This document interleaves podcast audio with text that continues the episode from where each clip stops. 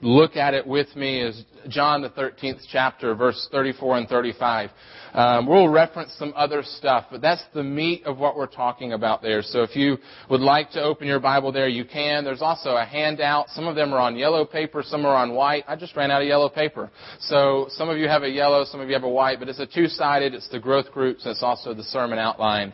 There has some space for you to uh, write and take notes if you um, feel that there's something good to write down. I hope you do. But I, in the process of preparing for this message, there's a paradox, and I wanted to share it with you. I really felt kind of divided between this this place as I was preparing the message is that it's such a simple message to preach, really. I mean, when you think about love and you think about what God's called us to do, I felt that's so simple to do and it's so simple to preach out. But then as I really started to uh, dive into the content of what, what I was going to be saying this morning, I, I found that it was an incredibly difficult passage to live. And so the, the paradox was that on the one hand, it's so easy to understand, so easy to, to know, and to let sink into our, our minds. On the other hand, it's so difficult to let come out in the way that we live. I put a quote in there for you um, that I feel like says it really well. Um, that it says the new command is simple enough for a toddler to memorize, and but it's profound enough that even the most mature believers are embarrassed, repetitively embarrassed, how poorly we comprehend and put it into practice. Really, none of us could ever say um, that we have done a perfect job in keeping this basic commandment. It's a difficult thing. It's so easy to understand and yet so hard to put into practice. Hopefully you'll be challenged in the same way that I was in the midst of that paradox this morning. I want to lead us in prayer, so will you join me? Father, as we dig into your word, in particular this command that Jesus gives, the prayer that I am going to ask boldly now is that we would not step back from the scripture, that we would not be afraid of what it says, that we wouldn't attempt to water it down, that we would not attempt to shy away from the truth that you would speak. That the passage and the words would come out plainly, but God also you would speak to our hearts, in particular the places where we need to live this out in a better way. So God, speak to us. Don't hold back. We ask you to be active among us. We pray in Christ's name. Amen. I want to tell you a little bit of a story that that most of you know. It's about my knee. Um, I have had surgery on it recently. It was in the end of June. I had surgery to reconstruct my ACL. I tore that playing basketball, and in the process of doing this um, physical therapy and, the, and rehabbing from the injury and the surgery, I went through a couple different phases. I want to share you one of the a couple of the phases I went through. At first, I had was told, "Don't do anything, don't put any weight on this, um, just completely take care of the surgical area." I liked that part, except that it hurt still really bad. But I liked that part because I just got. I mean, I sat in a chair. It was boring a lot of the times, but but basically, I was getting to kind of baby my leg.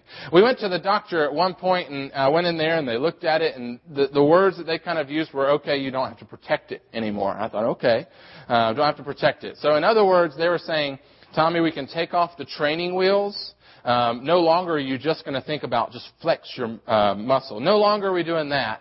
We're going to start working it. And so um, I got into this physical therapy routine where they pulled off the training wheels. We're not protecting the surgical area anymore. Now it's time to rehab it. And so I was tasked with regaining strength and motion in my knee. And we measured the motion uh, with flexion and extension. It was at the point where they told me we were going to take off the training wheels that I realized that the road ahead was going to be difficult. Many of you warned me. Yes, you did. But the road ahead was going to be very, very difficult. In fact, what I realized is that if I wanted to have a full life, of playing sports, if I wanted to enjoy my life to the fullest with the range of motions, going up and down stairs, being able to do the things that I wanted to do, that I was going to have to work hard and push through in some difficult areas. Well, today we're looking at a passage that kind of speaks the same. Jesus kind of pulls the training wheels off of this command of love. And he says, if you want to have a full life, Jesus talks about a full life in John 10:10. 10, 10. He says, "I give a full life, the devil steals your life." But if we want to have a full life as God intends, then we need to pull the training wheels off in the way in which we love, and we need to do it in a new way. So we're looking at this passage in John 13 today, and I'm convinced that there's a crossroads before us. Just like I faced there in the physical therapy office, and just like we're going to face today. We're going to have an option to live differently, to go through the difficult road, to do what might not come naturally, or to continue down a road where we protect or baby or nurture. Um, for me, it was my knee. For us, sometimes it's the way that we live our lives. There's going to be a crossroads, and I hope um, that you will, with me, choose the one that Jesus calls us to. But I want to give you a background of how we've approached this crossroads. Because there's, there's a road that's led us up to where we are at. And really what that is is the Old Testament. We have to understand that this call to love is not something that's brand new. It does say there's the word new, and we'll get to that later. But the call to love that Jesus gives is not something that just out of the blue, now you should love one another. It's in fact something that's happened all throughout Scripture. In the Old Testament, God's plan has always been that we would love. And we look in Deuteronomy chapter 6, verse 4 and 5. That's perhaps one of the best places to see that. Um, it's called the Shema. It's a creed that is very central to um, a Jew's life. In fact, um, Jesus and many other good Jews would, would in fact have said that the Shema, these verses, sum up the Torah or the book of the, the books of the law. This really sums up really what it means to live as God's called us to, according to the Old Testament. Deuteronomy 4 or 6 verse 4 and 5 says, Hear, O Israel, the Lord our God, the Lord is one. Love the Lord your God with all your heart, with all your soul, and with all your strength. And so this fundamental creed really became the backbone by which they lived their lives, to love God. There's another passage I want to show you in Leviticus chapter 19. This one is just verse 18. It says, Do not seek revenge or bear a grudge against one of your people, but love your neighbor as yourself. I am the Lord. What I want you to see is that it has always been God's intention that his people would be known and characterized by their love. It is always, from the beginning, been God's plan that we would be marked by our love for him and for one another. He wants us to be known by that. And so this is a road that leads us up to where we're at today. It's not new idea that Jesus says to love. That's something that they all know. And with this history, we approach a crossroads and we turn our attention to what is new. What's the new part? When Jesus says, a new command I give to you, what's new about it? The new part is that it's a new standard by which we measure our love. The new thing is the standard. It's not the command, it's not the idea of loving. The new thing is the standard. Jesus says, Love as I have loved you. Love your neighbor as yourself, but love as I have loved you. Jesus loved with a love that gave of himself. Jesus loved with a love that was sacrificial. And so when Jesus says, love like I love, yeah, this is new. This is very new. Suddenly my brother, my neighbor, becomes more important than I am. And now listen, I want you to know I am already really, really challenged by the idea of just loving my neighbor. If I only look at Old Testament, it says, love your neighbor as yourself. I'm already challenged by that. That's already difficult for me. I love myself a lot.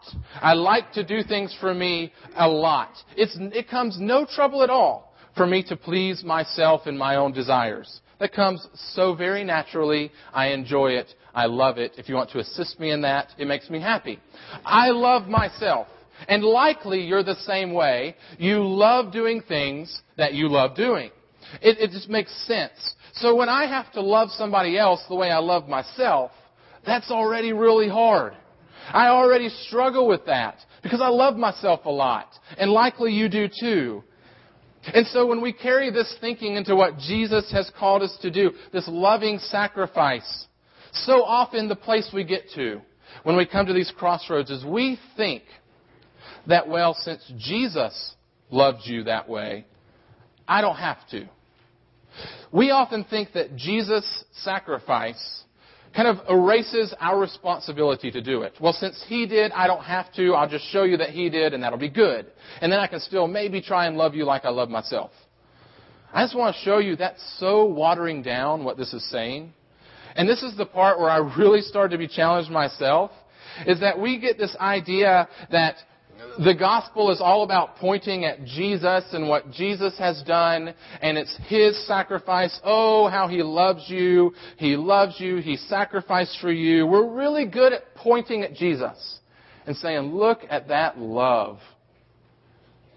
But the command that Jesus gives us here is to do it ourselves. This is the place that bugged me. Because I like to preach about what Jesus did. I like to tell everybody else, this is what Jesus did, this is how much He loves you. But Jesus says I should do that. I'm fine with preaching the gospel that Jesus has done. I'm really struggling with living out the gospel myself. And I know that you do too. We struggle with self-sacrificing love. We're supposed to give ourselves like Christ gave himself. We're supposed to stop being so concerned with our own interests and to start paying attention to the interest of others. Philippians 2 4 says, Let each of you look not to your own interests, but to the interest of others. We're supposed to serve at the feet of those who might betray us. Jesus, in fact, washed the feet of one who would betray him. We are supposed to give our lives for those who would repetitively deny us. In fact, in John 13:38, Peter we know will deny Jesus. And Jesus is even going to give his life in the midst of that denial. You and I are called to love differently. It's more than just leveling out the scales. It's more than just loving other people with the same degree that I love myself. It's loving in such a way that every ounce of logic you have within you would label and call it absurdity. That's the way that we're supposed to love. Let me tell you how that works. I'm laying on the table in the doctor's office on Thursday afternoon.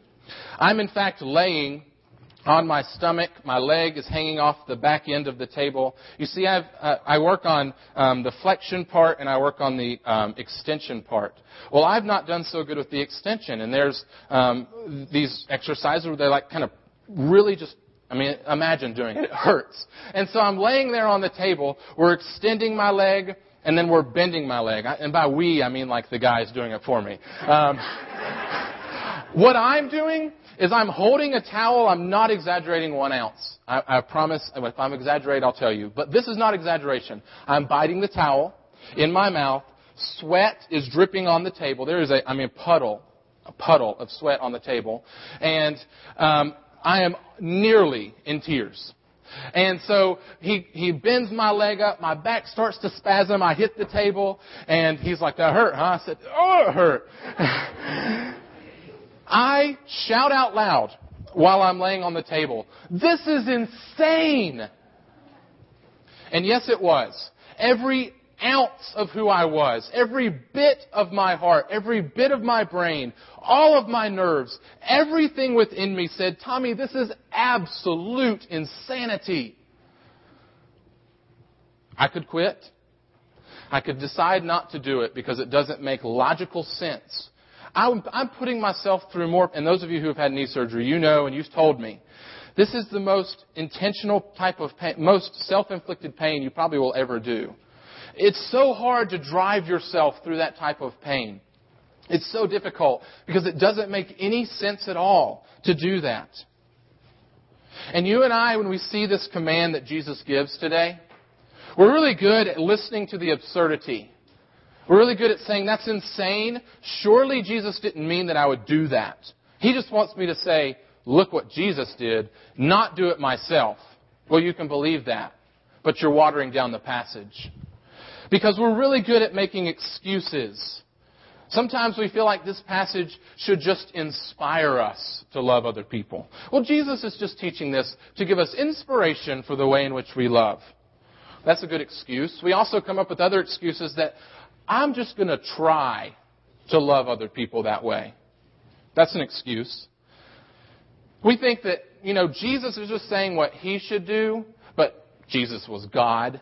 So I'm not God, so therefore I really can't do that. We always use this logic where we say, I have to love myself before I can love anybody else. Well, surely I have to take care of myself before I can take care of anybody else. That's the logic we use. That's a great excuse.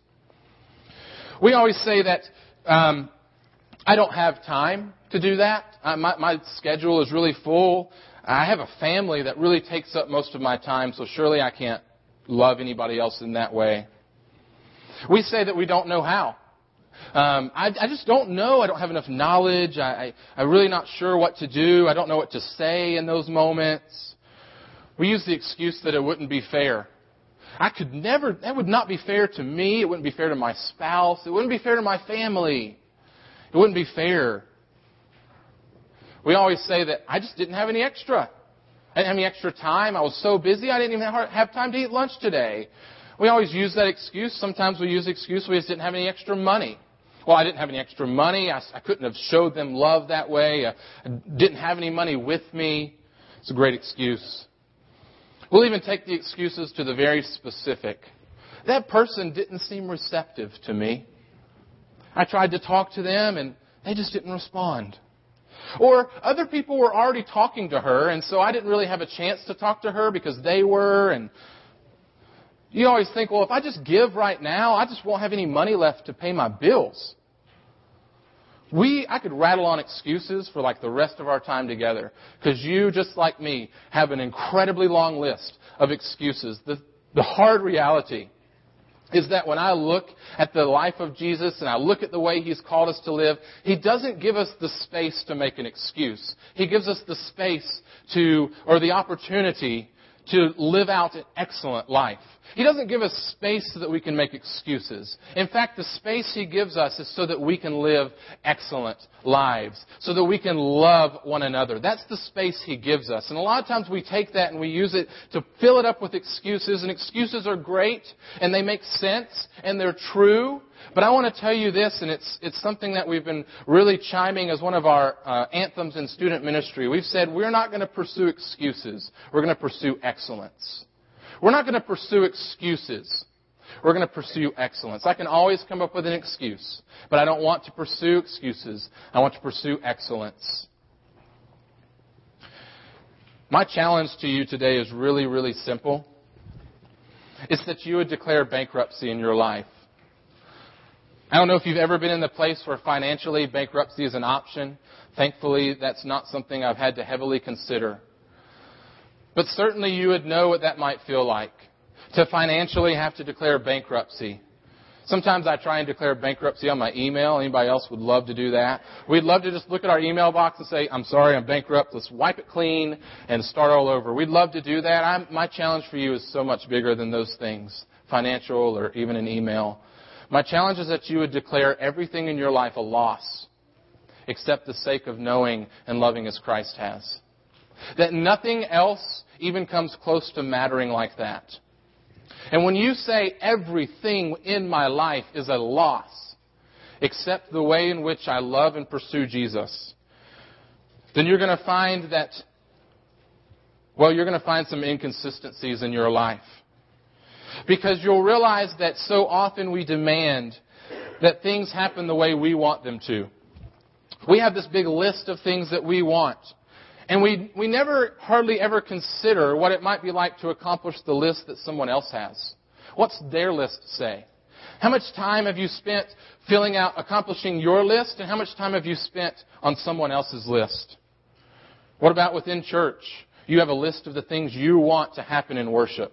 Are you pursuing your list or someone else's? I just wonder. I wonder how much time you've spent consuming the things of your own, consuming stuff yourself, consuming life, consuming money, consuming time, consuming recreation, and how much have you given to others?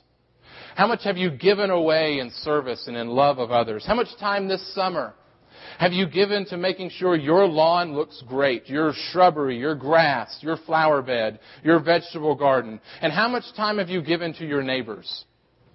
How much time have you spent on our church lawn? How much time have you spent picking up litter around our city? I wonder how much time you've spent reading the newspaper, reading books for entertainment, watching television, being on the internet, going to the movies, going fishing, hanging out at the lake, being at the beach. And how much time have you spent intentionally loving someone that you run across every single day who's crying out for love? You know, when we think about it, it's flat out embarrassing how much we spend on ourselves, how much time and effort and energy. You know, we could talk about money too. How much do we consume ourselves? And how much have we reserved to give away to those that we could show love to? On your growth groups, it's going to challenge you to do a ratio in that regard. And I, and I want you guys, if you're not in a growth group, look through that and do ratios. Because it'll open your eyes to the, how much stuff you have declared that you're going to consume yourself. In other words, self-love. And how much you're loving others. And, and in the process of looking at those ratios, you must ask the question, is this being marked by the love of others the way Jesus would love others? Does the world know about Jesus? Does the world know the gospel by the way in which I live my life? It's a tough question, but it's one that we will, we will have to focus on today. I told you at the beginning, and I'll tell you again, this is not hard to understand. We live the gospel. We know the gospel. It's the gospel that we point to Jesus and we say, Jesus loved you. But God's called us to do more than that. More than just pointing. God's called us to say, look at the way I love. That's how Jesus loves you. Could you do that to somebody this week? Could you say, the way in which I love you is the way in which Jesus loves you? It's my challenge for you today, and it's not just mine, it's Jesus. It's His words, and I know it's strong but it's His challenge to us. And so as we approach our time of communion and our time of invitation, if you need to make a decision to follow Jesus, because I want to tell you, you can't do this without Him. You're not by yourself capable of this. But with Christ living in and through you, you are. So maybe you need to make that decision today, and if so, I'll just invite you to come during our song of invitation, but also as we prepare for communion. I want you to think about the love it took for Jesus to die after washing the feet of the one who betrayed him, dying for the one who repetitively denied him, and dying for you and I. What type of love was that? And how might he be calling you to love differently this week? Let's think about those things as we stand and sing together.